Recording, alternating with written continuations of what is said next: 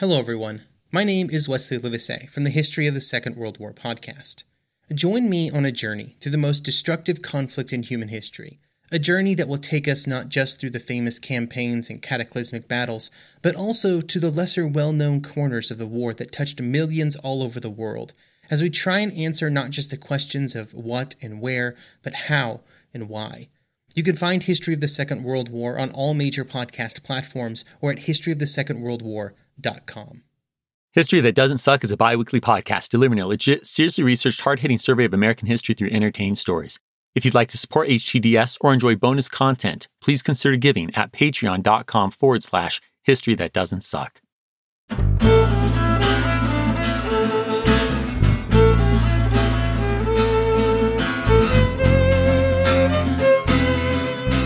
Welcome to History That Doesn't Suck. I'm your professor, Greg Jackson and I'd like to tell you a story. The explosion of artillery at New York's Fort George welcomes the sunrise with a military salute. Today, April 30th, 1789, is the day that George Washington becomes the first ever to swear an oath to uphold the U.S. Constitution as President of the United States. Truly, Given his role as the Continental Army's commander in chief, as the Virginian who led Americans hailing from all over the colonies to military victory and independence, having a military salute signal the beginning of a new day and the executive branch's debut could not be more appropriate. The day is chock full of celebration. At 9 a.m., church bells ring out across New York City for a full half hour.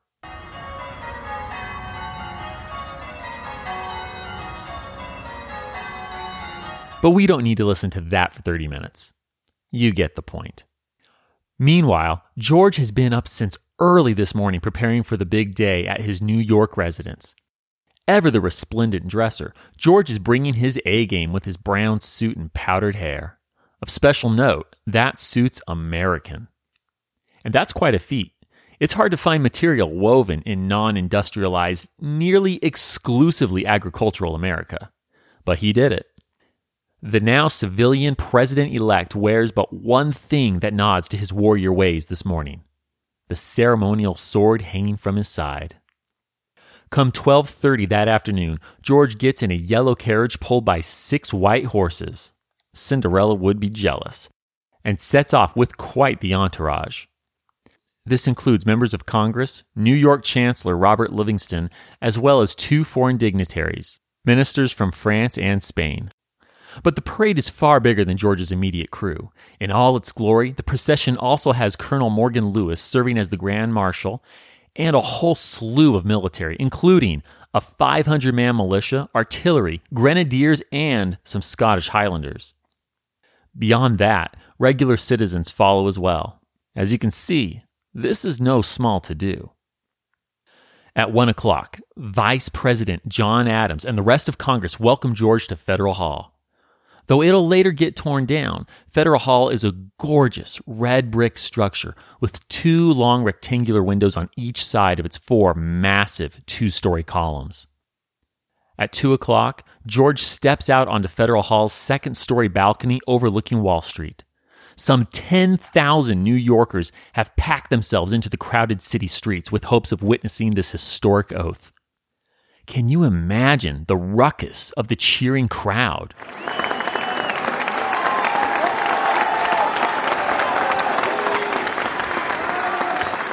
It's here, on this red and white curtain adorned balcony, and in full sight of the American people, that George takes the oath of office.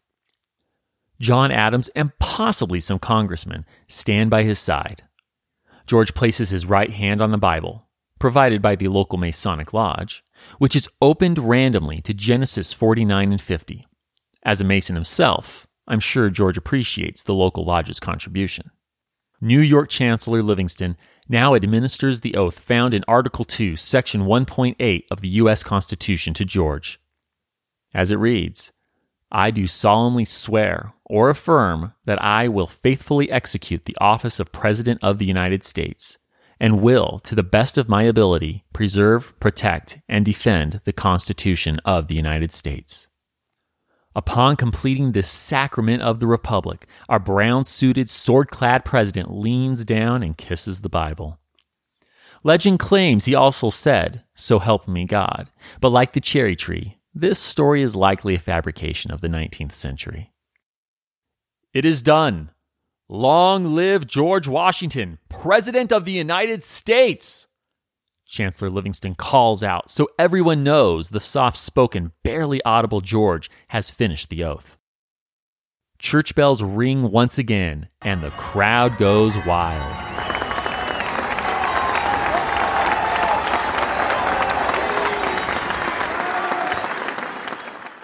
Back inside Federal Hall, George gives the first inaugural address.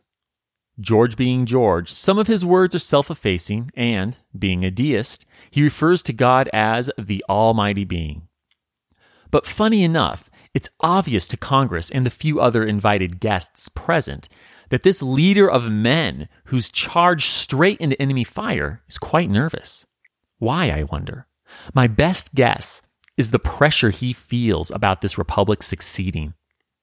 In his speech, George says, and I quote, the preservation of the sacred fire of liberty and the destiny of the Republican model of government are justly considered as deeply, perhaps as finally staked, on the experiment entrusted to the hands of the American people.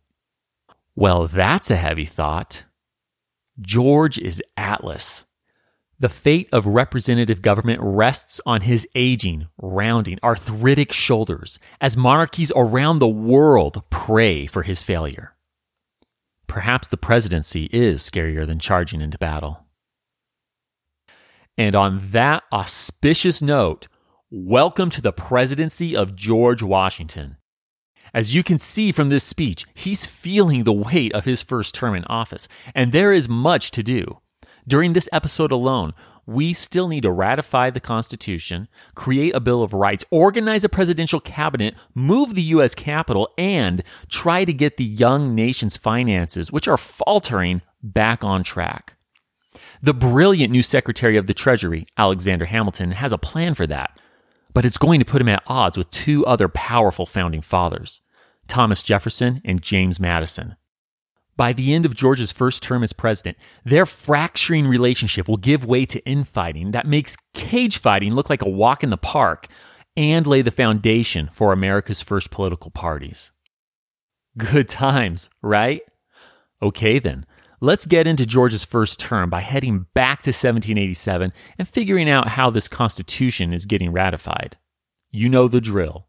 Rewind. Here we are, back at the end of the sweaty, sweltering Philadelphian summer of 1787, where the Constitutional Convention has just come to a close. We learned about this in episode 15, remember? Well, within days of the September 17th signing, the convention's delegates send the proposed Constitution to the Continental Congress in New York. And, in uncharacteristic style, Congress moves quickly. It approves the U.S. Constitution and sends it to the states for ratification before the end of the month. Three states ratify in December. Delaware's first, letting Delawareans forevermore brag with their slogan, the first state, on their cars' license plates. Next comes Pennsylvania. Not that the Constitution doesn't have its haters, which are known as anti federalists, and remember that. But with the support of the legendary Ben Franklin, who's also currently the president of the state's Supreme Executive Council, Things move quickly with a vote of 43 in favor of ratification and 23 against. Then New Jersey follows. Like Delaware, it's wooed by equal state representation in the Senate and ratifies unanimously. In January 1788, Georgia ratifies unanimously too. Sharing a border with Spain and American Indians, the Peach State is stoked to join a strong union that might offer it protection. Small state Connecticut also hops on board by the end of the month. Connecticuters love how the Constitution hems in New York's and Massachusetts port taxes on goods destined for their state, so they ratify 128 to 40. But after these five states, ratification gets bogged down. Massachusetts' previous Constitutional Convention delegate, the now anti federalist Elbridge Gerry, loses his temper at the state's ratifying convention a full on fist fight breaks out. Just think of that the next time you want to romanticize the politics of yesteryear as being more highbrow than what we do today. The Federalists swing things in their favor by winning over two local boys we haven't heard from since the early episodes. The wealthy, good looking, ambitious, and now current governor of Massachusetts, John Hancock, and the likely Tea Party throwing radical founding father we now mostly associate with beer, Sam Adams. They seduced John partly with talk of putting his name forward for vice president. Sam gets pressure from his friends. The real kicker, though, is talk of amendments. John and Sam say they support the Constitution, but add that they want to see it amended immediately. Come February 1788, the Bay State ratifies by a narrow majority 187 for and 168 against.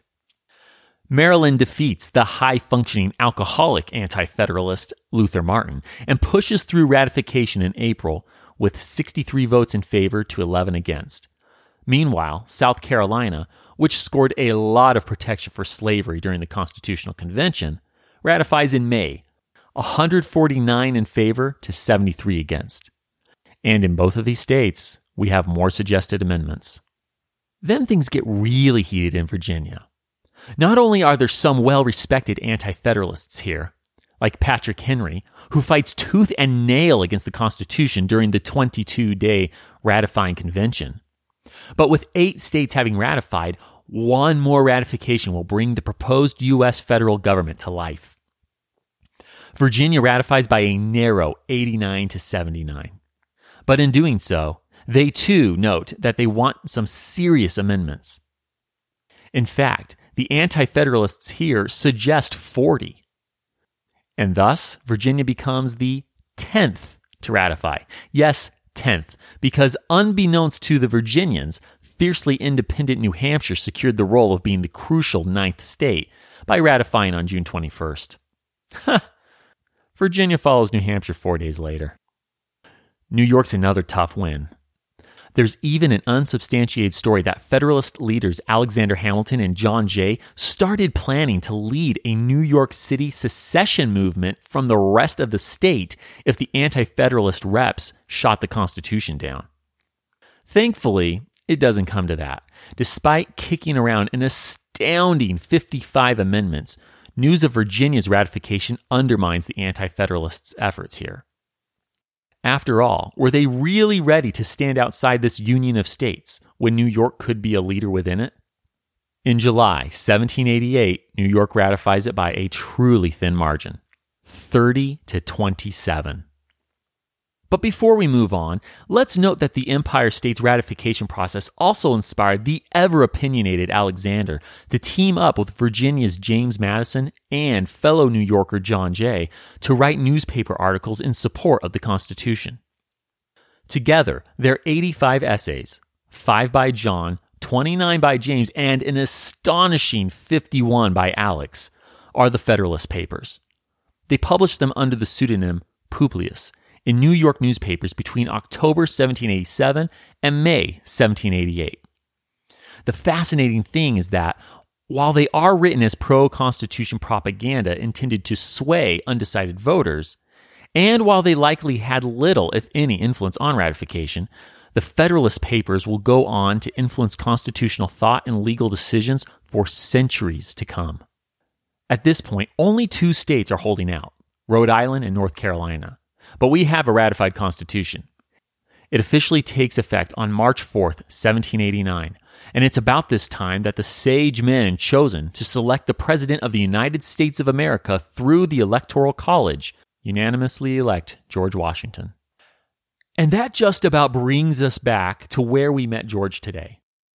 He arrives in New York City roughly a week before his swearing in and moves his massive household, which includes his wife Martha, her two grandchildren, one secretary, 14 white servants, and six black slaves, into a place on the corner of Cherry and Dover Streets.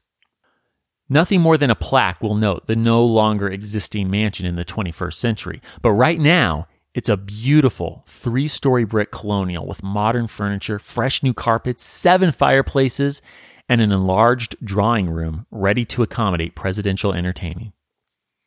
And let's get personal with George for a second by noting his role as entertainer. He has a constant stream of house guests, callers, and looky loos, all wanting a minute of the president's time and a peek at the presidential house. Well, something's got to give. As a Republican head of state, he wants to be accessible, unlike a monarch. But poor George can't get anything done like this. So he discusses the dilemma with a number of people. These include John Adams and Alexander Hamilton, which probably isn't the best idea if you're looking for a Republican, not at all monarchical way forward, since these two are known for being elitists. I mean, there's a reason some like to mock the somewhat overweight vice president from Braintree, Massachusetts, by calling him his rotundity and the Duke of Braintree behind his back. Anyhow, George decides to hold a levee every Tuesday from 3 to 4 p.m. So it cuts his visitors down to a one hour window, but he's still accessible because any respectable gentleman may attend. The formality of the levees make them really boring and stiff, bringing quite a bit of criticism from people like Thomas Jefferson, who think they stink of monarchy. And can I just point out, if you're trying to not come off as elitist, maybe don't use a French word for the weekly get together. I mean, really, leve. Call it George's Man Cave Hour and have him at the grill with an apron that reads America's favorite commander in chef. Oh well. That's what happens when Alex and John weigh in on your get togethers, I guess. George also hosts weekly official dinners for important government figures. You know, members of Congress, diplomats, that crowd. He rotates through who's invited so none of the politicians get bent out of shape. These are actually more fun than the levee, partly because George has good friends and old war buddies in government whom he enjoys seeing. But don't get the idea that these are a blast either. Thankfully, Martha's at these dinners, and being as well read, well bred, and affable as she is, the First Lady carries the conversation. And let's just take a moment to thank the almighty author of the universe for Martha. In addition to making George's weekly state dinners not entirely suck, she hosts her own weekly tea party every Friday evening. Men and women are invited. All you have to do is show up formally attired. And these tea parties are off the hook. People actually enjoy themselves. George regularly attends and is way more comfortable here than at his levee. He smiles, he chats, he even cracks the occasional joke. And brilliantly, the First Lady also sits next to the Second Lady, Abigail Adams, at these tea parties. See, their husbands don't really get along.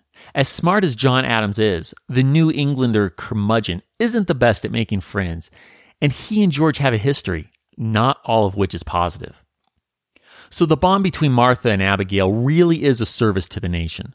Martha's a peacemaker who keeps friendships alive among the opinionated men serving in George's administration, as she bonds with their wives, such as Lucy Knox, Eliza Hamilton, and Sarah Jay.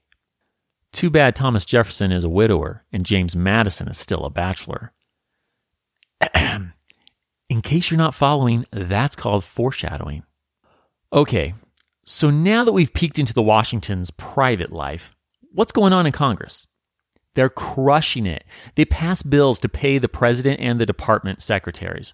They also create three new departments Foreign Affairs, aka State, War, and last but not least, Treasury. Kind of hard for any future Congress to say they did better, you know? I mean, when you pass a bill to name a post office after some famous person, do you really feel as accomplished as the people who invented the Department of the Treasury? That said, there's still plenty of drama in the first session of Congress. On June 8, 1789, James Madison presents his ideas for amending the Constitution to the House. Remember how several of the 11 states in the Union thus far made clear that they wanted amendments, with New York's Anti Federalists even suggesting 55 of them? Well, this short, balding Virginian means to attend to these demands. He stands before the House and says he considers himself, quote, bound in honor and in duty to bring the amendments before you as soon as possible, close quote. James has spent the last few months studying the recommendations from the state ratifying conventions, especially those of New York and Virginia, and whittled them down to nine umbrella statements of 19 amendments, which he presents to the House. Now, James did oppose a Bill of Rights at the Constitutional Convention, but the ratification debates changed his views. Besides that, his home state of Virginia ratified the Constitution with a formal list of recommended amendments.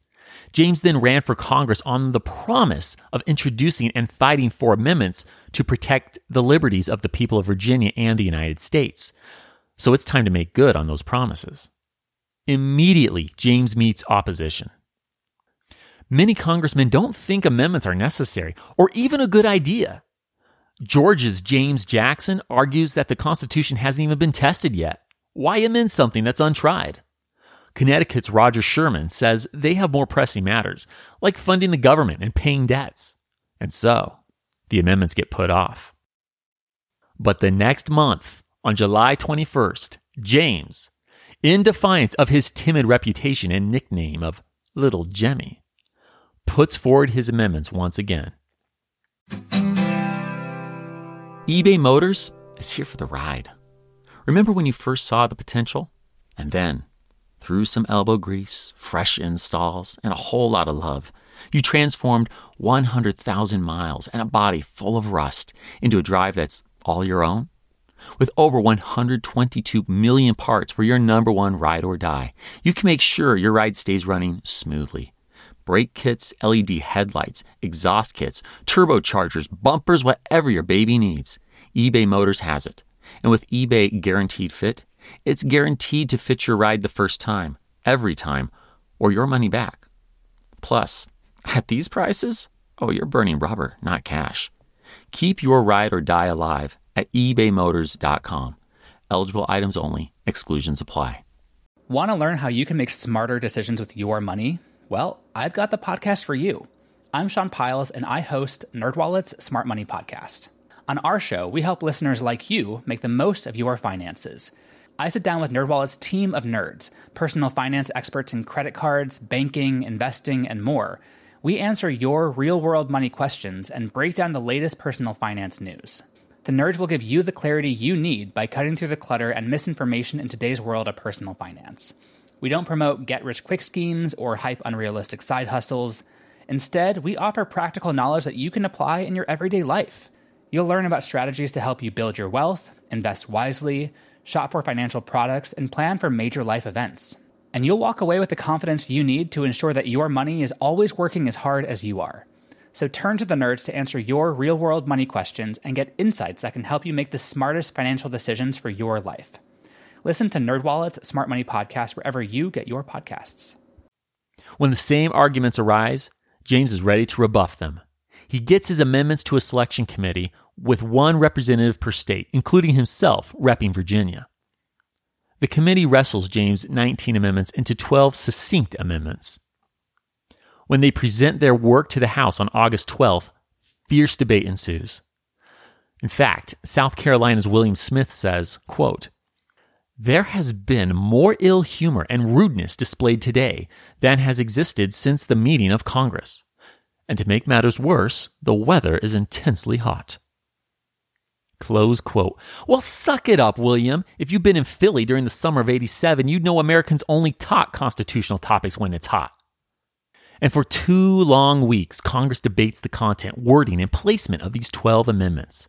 Finally, Come August 24th, 1789, the House sends them to the Senate, which in turn sends them to the state legislators with only a few minor changes. Side note now that the Bill of Rights is finally happening, North Carolina and Rhode Island will finally ratify the Constitution. It still takes over a year, but in December 1791, the necessary 11 states ratify 10 of the 12 amendments. And these ratified 10 amendments are the Bill of Rights that we know and love, or love to argue about, today. Now, why do early Americans choose to explicitly protect these rights?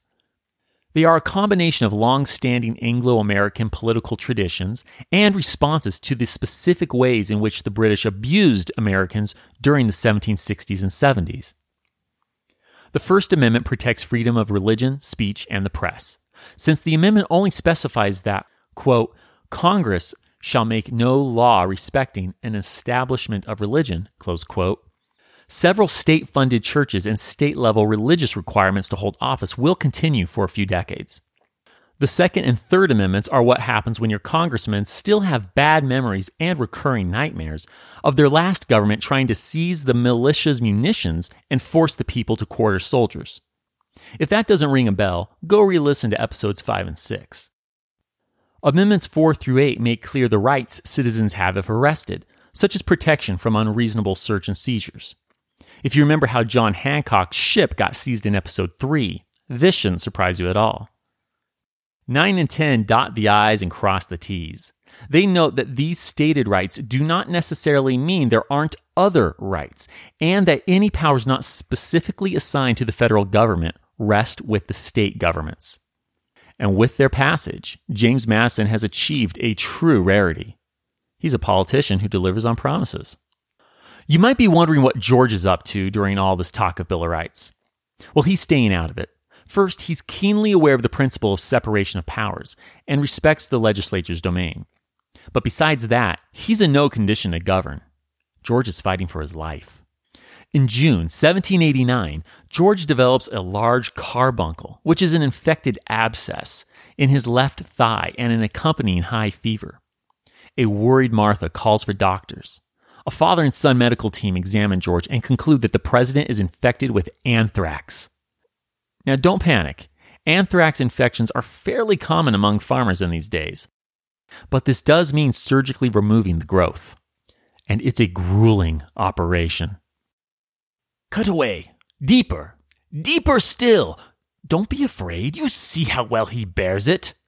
Urges on the father almost sadistically, like he's enjoying this power over the American president. In these days before anesthesia, George fully feels each cut and slice of the young doctor's scalpel as it severs his flesh. The son's aggressive attack on the abscess proves successful, but the recovery is long. George doesn't get out of bed and back to business for several weeks.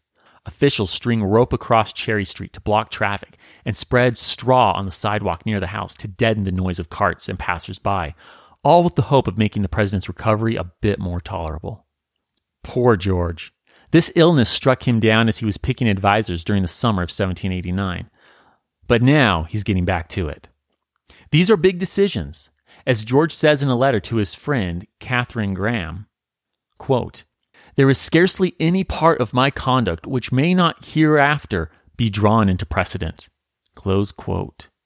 He's right. Whom he includes and whom he leaves out will set the tone for every U.S. president that follows.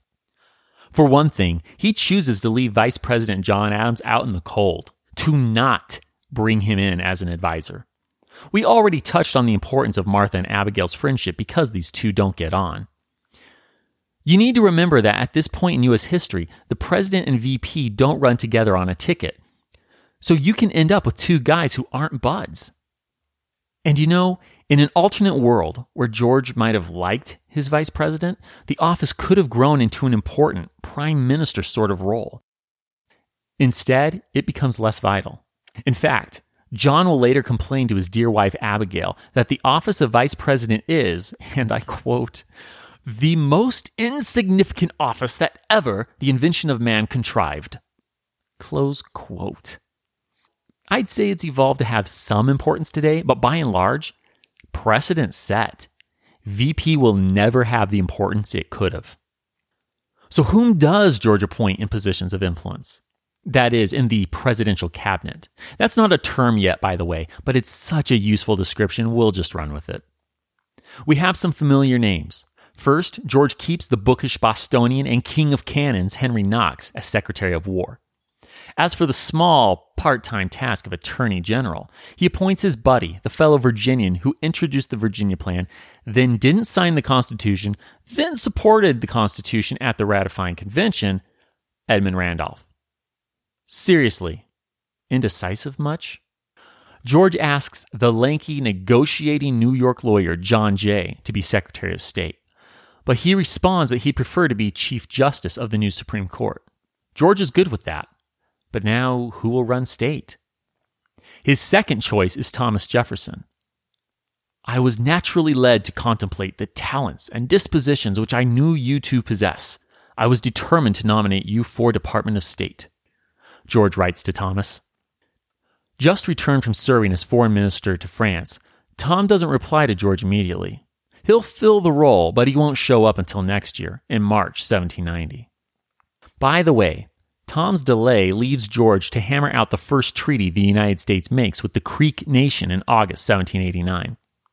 The Constitution only gives a few broadly worded instructions about how the Senate and the President should work together to make treaties, leaving George a lot of room to invent how this works.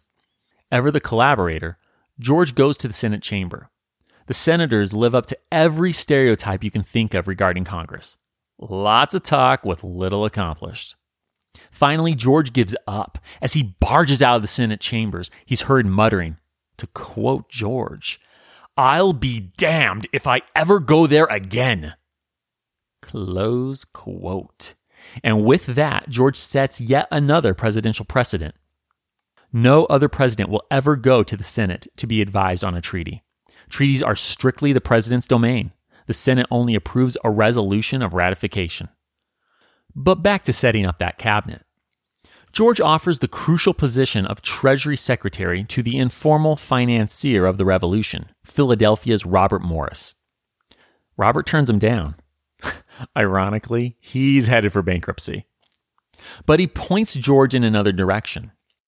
According to one account of their conversation, Robert replies, My dear General, you will be no loser by my declining the secretaryship of the Treasury, for I can recommend to you a far cleverer fellow than I am for your Minister of Finance, in the person of your former aide de camp, Colonel Hamilton. This takes George by surprise. I always knew Colonel Hamilton to be a man of superior talents, but never supposed that he had any knowledge of finance. George answers, He knows everything, sir. To a mind like his, nothing comes amiss. Robert responds, Now, how he and Alex never talked finances during the war is beyond me. It seems they really didn't.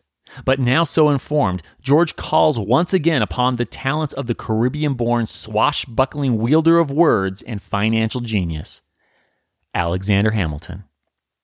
For the last seven years, Alexander has been practicing law in New York. He and his wife Eliza have four small children, and in his spare time, he instigates constitutional conventions, writes over 50 essays in defense of the Constitution, and studies economic theory. All in a day's work, right? Yeah, if Alex lived in the 21st century, I don't think he'd have time for Netflix. With his exceptional intellect and endless energy, Alexander has the U.S. Treasury Department moving forward almost immediately after his September 1789 appointment. He gets loans from two banks so that the government has ready cash. And when Congress asks him to prepare a report on government debt by January, Alex cranks out his 51 page report on public credit. This is far more than a rundown on the government's current economic position. Pulling from a variety of European and American scholars, theorists, and experts, Alex has created a detailed plan to pay America's combined $79 million debt build its credit, and create a desperately needed currency. I'll break this down into two major points. One, the federal government issues bonds, and two, the federal government assumes state debts. Point one bonds. If you're unfamiliar with bonds, these are certificates sold by a company or a government, basically selling a part of its debt to the buyer, which we typically call an investor. So after the federal government sells these interest bearing bonds, Alex wants to set aside a portion of the revenue regularly to make interest payments on the government's crushing debts. Meanwhile, the government guarantees full repayment of its bonds. And this is really important while it only buys back 2% of these bonds per year. This will in turn make the bonds a sort of permanent fixture in the economy. And that matters because it will quell speculation and wild fluctuations in the market and make the bonds a type of currency. Point two. So I told you America has a total debt of 79 million. That breaks down into a national debt of 54 million and state debts of 25 million. These are the debts Alexander wants to use the bonds to pay off. And yes, he wants the federal government to absorb or assume the state's debts. There's a few reasons for this. Practically speaking, assumption will make payment more efficient. Politically, Alexander wants to shift Americans' loyalty from their home states to America. And how do you get the rich to do that? Get their money involved in it.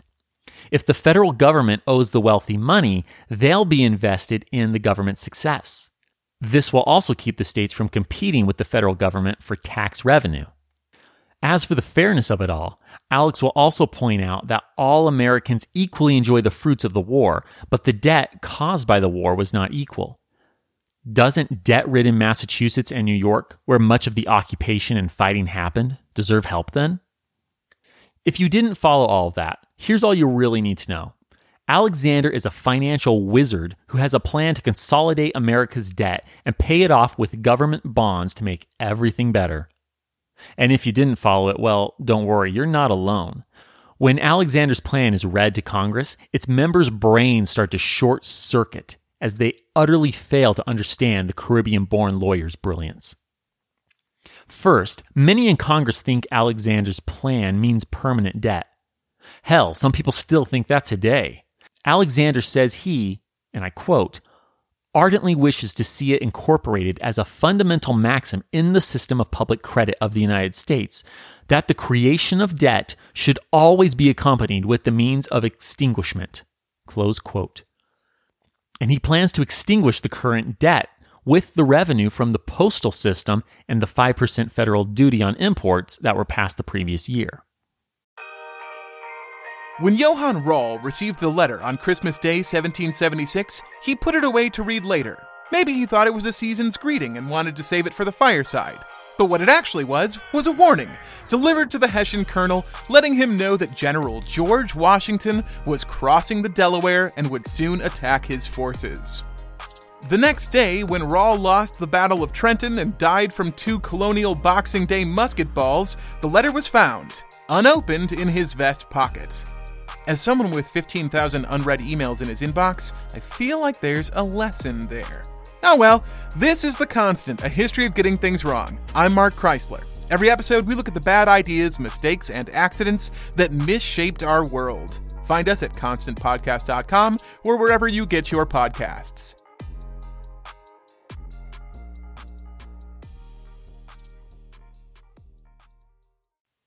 It's also obvious that Alexander's plan borrows heavily from the British financial system. He owns that fact.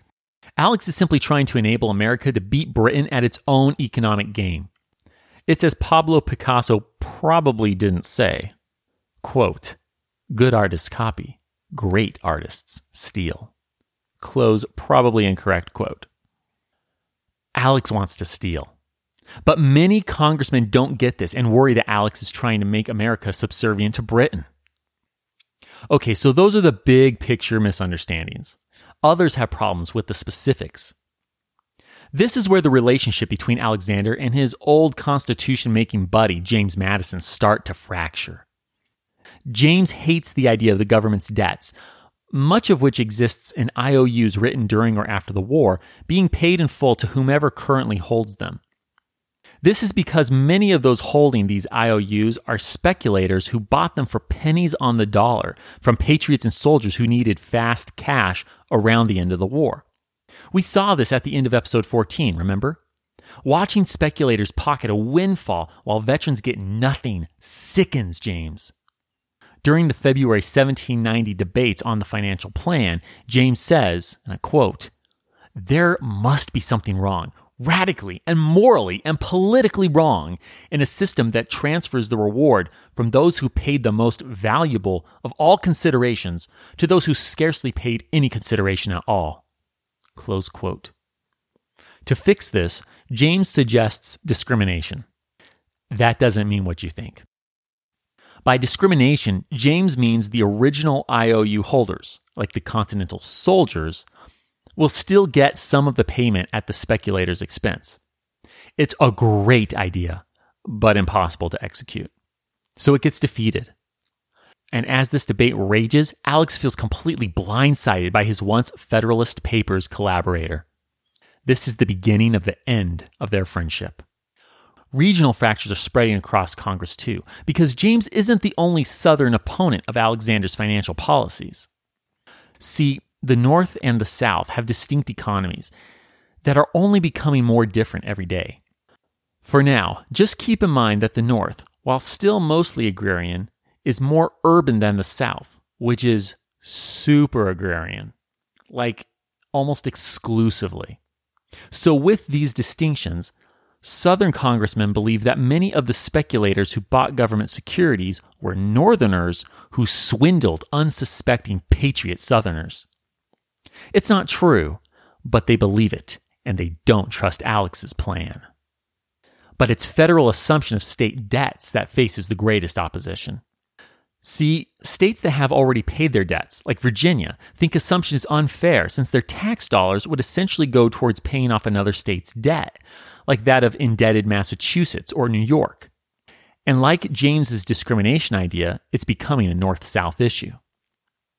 After the initial vote in April 1790, it looks like Assumption isn't going to make it through the House. Alexander is freaking out. As he puts it, quote, credit is an entire thing. Wound one limb and the whole tree shrinks and decays. He's got to find a way to get Assumption through Congress. He needs leverage to win over these Southerners.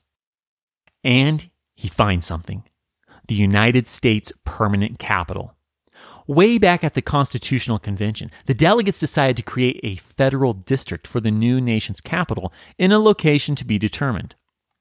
Currently, New York, Philadelphia, and somewhere along the Potomac River are contenders.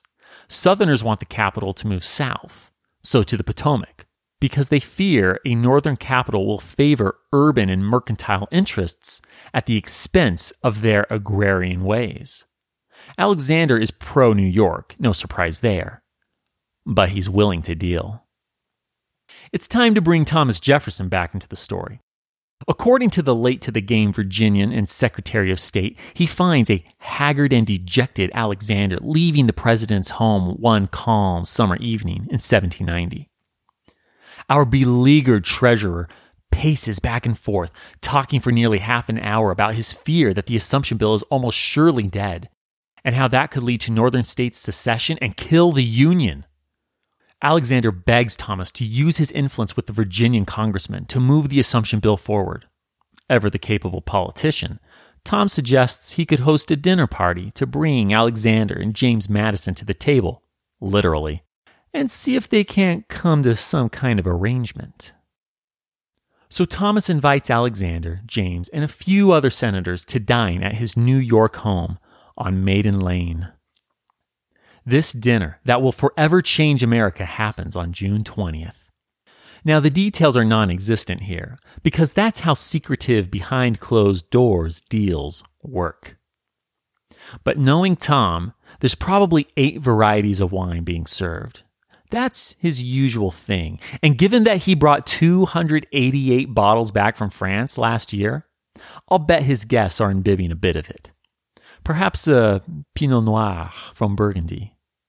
But then again, Tom would know his fellow Americans don't have his French tastes, so I'm sure the well mannered Southerner has some Madeira on hand too. The meal itself is undoubtedly scrumptious.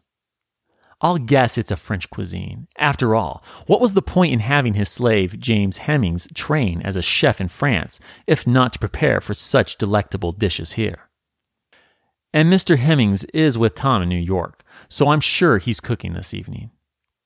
Perhaps a beautiful woman with long, dark hair moves between the kitchen and the dining room as she serves the guests. If so, that's Sally. But we don't know for sure. Amid the undoubtedly witty banter and flowing wine, Alexander and James Madison finalize an agreement likely well in the works before tonight. Alex will get his Assumption Bill, and the South will get the nation's capital. Today we call this city Washington, D.C. James and Alexander stay true to their word.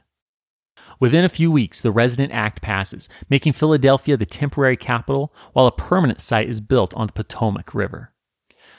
Then, on July 26th, the House narrowly passes the Assumption Bill. James Madison doesn't vote for it, but he makes sure four other congressmen from Virginia and Maryland do. Wow, how House of Cards is that? Joking aside, Alex, James, or Little Jemmy, gotta love that nickname, and Tom just made some important compromises to move the country forward. George Washington is proud of them, as he should be. It really is a shame they're going to split into two camps Alex versus Tom and Little Jemmy, and savagely try to destroy each other. See, despite this deal, Alexander and Thomas are coming to hate each other, to loathe each other. It's almost like the supreme architect made them to fight. They only have two things in common. One, both men are alphas who can't stand being wrong. And two, both see George Washington as a replacement father that they aren't willing to share with the other. So even where they do have commonalities, they're in competition. Otherwise, they are as different as night and day. Alexander sees things linearly. Thomas is a circuitous philosopher. Alex is a doer. Tom is a dreamer. Alex is a war hero. Tom didn't fight. Alex is an immigrant and northerner. Tom's an old blood southerner. Alex dresses sharp. Tom can be so sloppy, even his fans think he should dial back the absent minded professor look. The good thing is, their differences have enabled them to do very different but important things for America. Tom's philosophical mind gave us the lofty ideals of the Declaration of Independence, while Alexander's logical mind produced most of the Federalist Papers and is now trying to fix the economy. But they can't even grasp each other's worlds as they conjure up mutually exclusive visions of America's future. Alexander foresees a strong federal government with an intellectual elite at its helm. Thomas dreams of a simplistic republic of virtuous farmers. And as their disagreement grows into a full scale battle, James Madison, who can't wrap his head around Alex's financial plans, bails on his old Constitution defending friend to cozy up with his fellow Virginian, Tom. Oh, and on that note, James is about to blow a gasket over the next part of Alexander's financial plan creating a national bank. It's now December 1790. We're in America's new capital city, Philadelphia, where Alexander is asking Congress to create a central bank. Like most other parts of Alexander's system, this bank is based on a European model but has some unique twists. In this case, the twist is that Alexander's bank will be almost entirely privately owned. The government will only hold one fifth of the bank's capital. The government will only choose one fifth of its directors. Ooh. So the private sector will basically control this thing. How will the government have any say? Well, the Treasury Secretary will always have access to its books, and Congress could always choose to not renew the bank, which means the mostly private bank will, in the long run, do what's in the nation's interests, like act as a depository for tax income, lend the government money, and issue paper money backed by hard currency. That last one's crucial. Cash is so scarce in some parts of the country, farmers are using tobacco warehouse receipts to barter for supplies. Alexander hopes that by creating well circulating paper money, everyone, from farmers to manufacturers, will be able to participate in a growing economy. Again, Alex's brilliance is too much for many in Congress. The bank has two major obstacles. First, farmers. They distrust and rarely understand banks. And by distrust, I mean they see banks as the tool of Satan himself. Farmers and planters at this time are, by and large, creatures of debt, which leads them to think the lenders are trying to cheat them at every turn. And with a barter economy still existing in parts of the country, like pockets of the agricultural South, even intellectual James Madison doesn't get banks. To quote, would any plain man suppose a bank had anything to do with trade? Close quote. Oh, little Jemmy. So again, the regional nature of America's economy rears its ugly head as Alexander tries to convince Congress, with plenty of Southerners who mistrust banks, to vote for a national bank. Thankfully, he has enough votes in the North, and the bank passes. But there's another problem. With support from Thomas Jefferson, James Madison continues to assail the bank presented by his former Northerner friend on constitutional grounds. He argues that in, quote, reviewing the Constitution, it was not possible to discover in it the power to incorporate a bank. Close quote. The bill lands on George's desk in February 1791. He has 10 days to sign or veto it. George asks Edmund Randolph for an opinion. Edmund gives a poorly reasoned BS response in which he says the bank probably isn't constitutional. Thanks for nothing, Ed. George asks Thomas what he thinks, and the Secretary of State rips Alexander's bank apart. In fact, he gets Madison to help him write a memo urging George to veto the bill. Thomas insists that the bank is unconstitutional, citing the necessary and proper clause in Article 1, Section 8. Tom defines necessary as indispensable. And while he doesn't put this in his memo, Thomas, as an agrarian Southerner, thinks banks are truly abhorrent institutions, created to swindle the poor, chain farmers to their credit lines, and create a greedy anti Republican society. This is probably as good a point as any to point out the worldview of 18th century Southerners. Tom, like many other Southerners, sees the South as virtuous.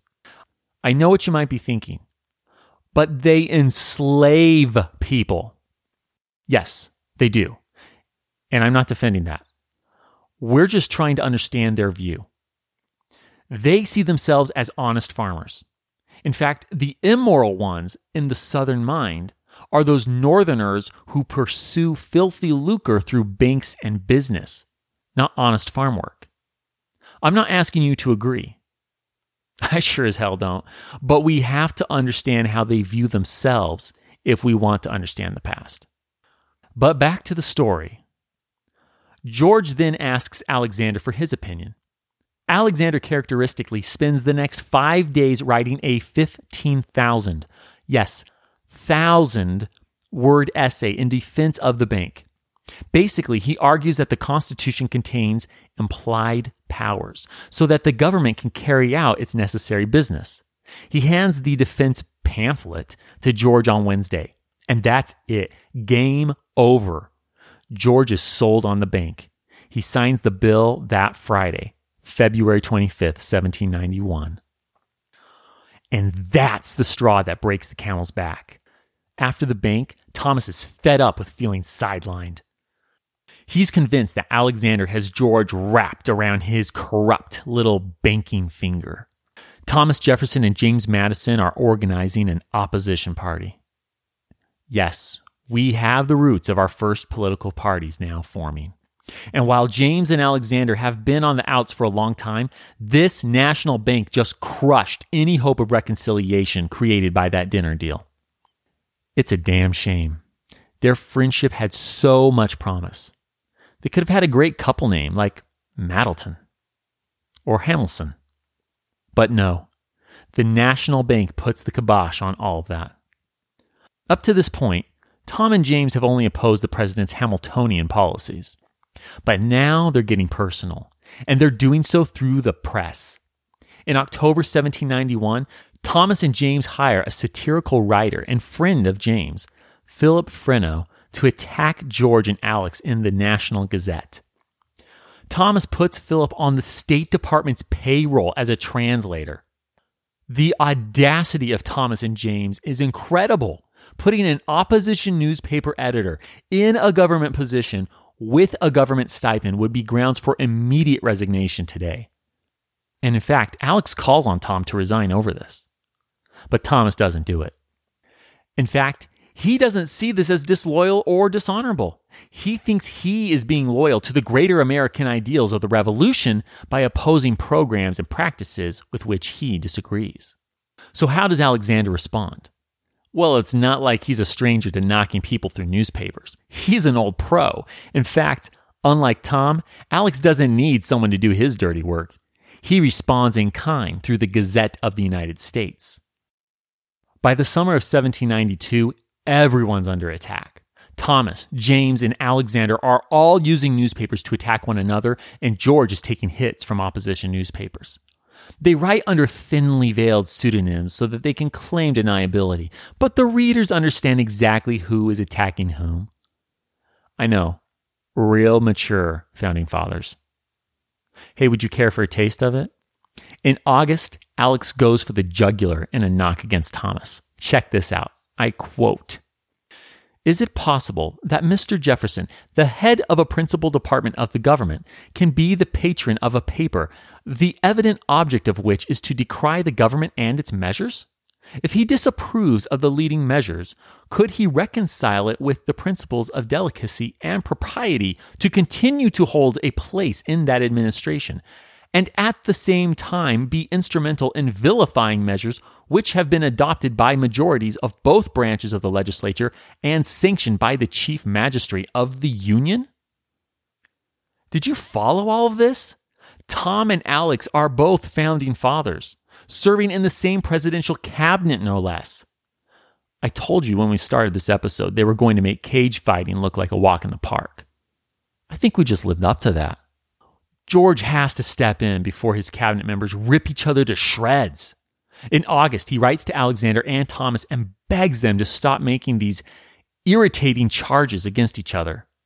To Thomas, George adds, and I quote, I have a great, a sincere esteem and regard for you both. Close quote. But these two accomplished founders just can't see the good in each other. The stress of George's first term nearly does him in. He's ready to step down as the still fighting like jealous kids, Alexander and Thomas, plead with their surrogate father to stay in for one more term. The nation's still fragile, with regional infighting and foreign intrigues threatening at every turn. Tom implores, quote, North and South will hang together if they have you to hang on. Close quote.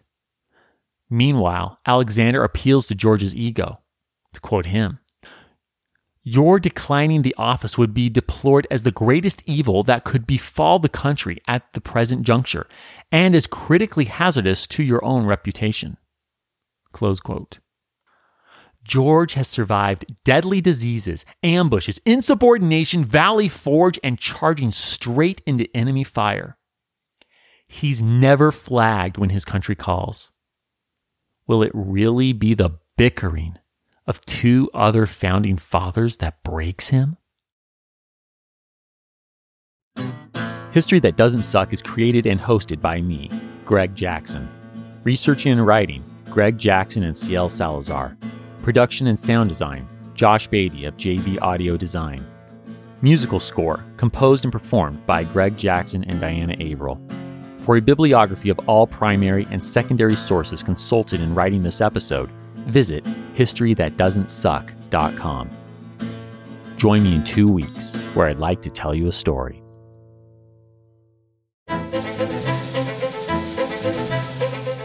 History That Doesn't Suck is created and hosted by me, Greg Jackson. Special guest, Professor Ben Sawyer. Production by Airship. Sound design by Molly Bach.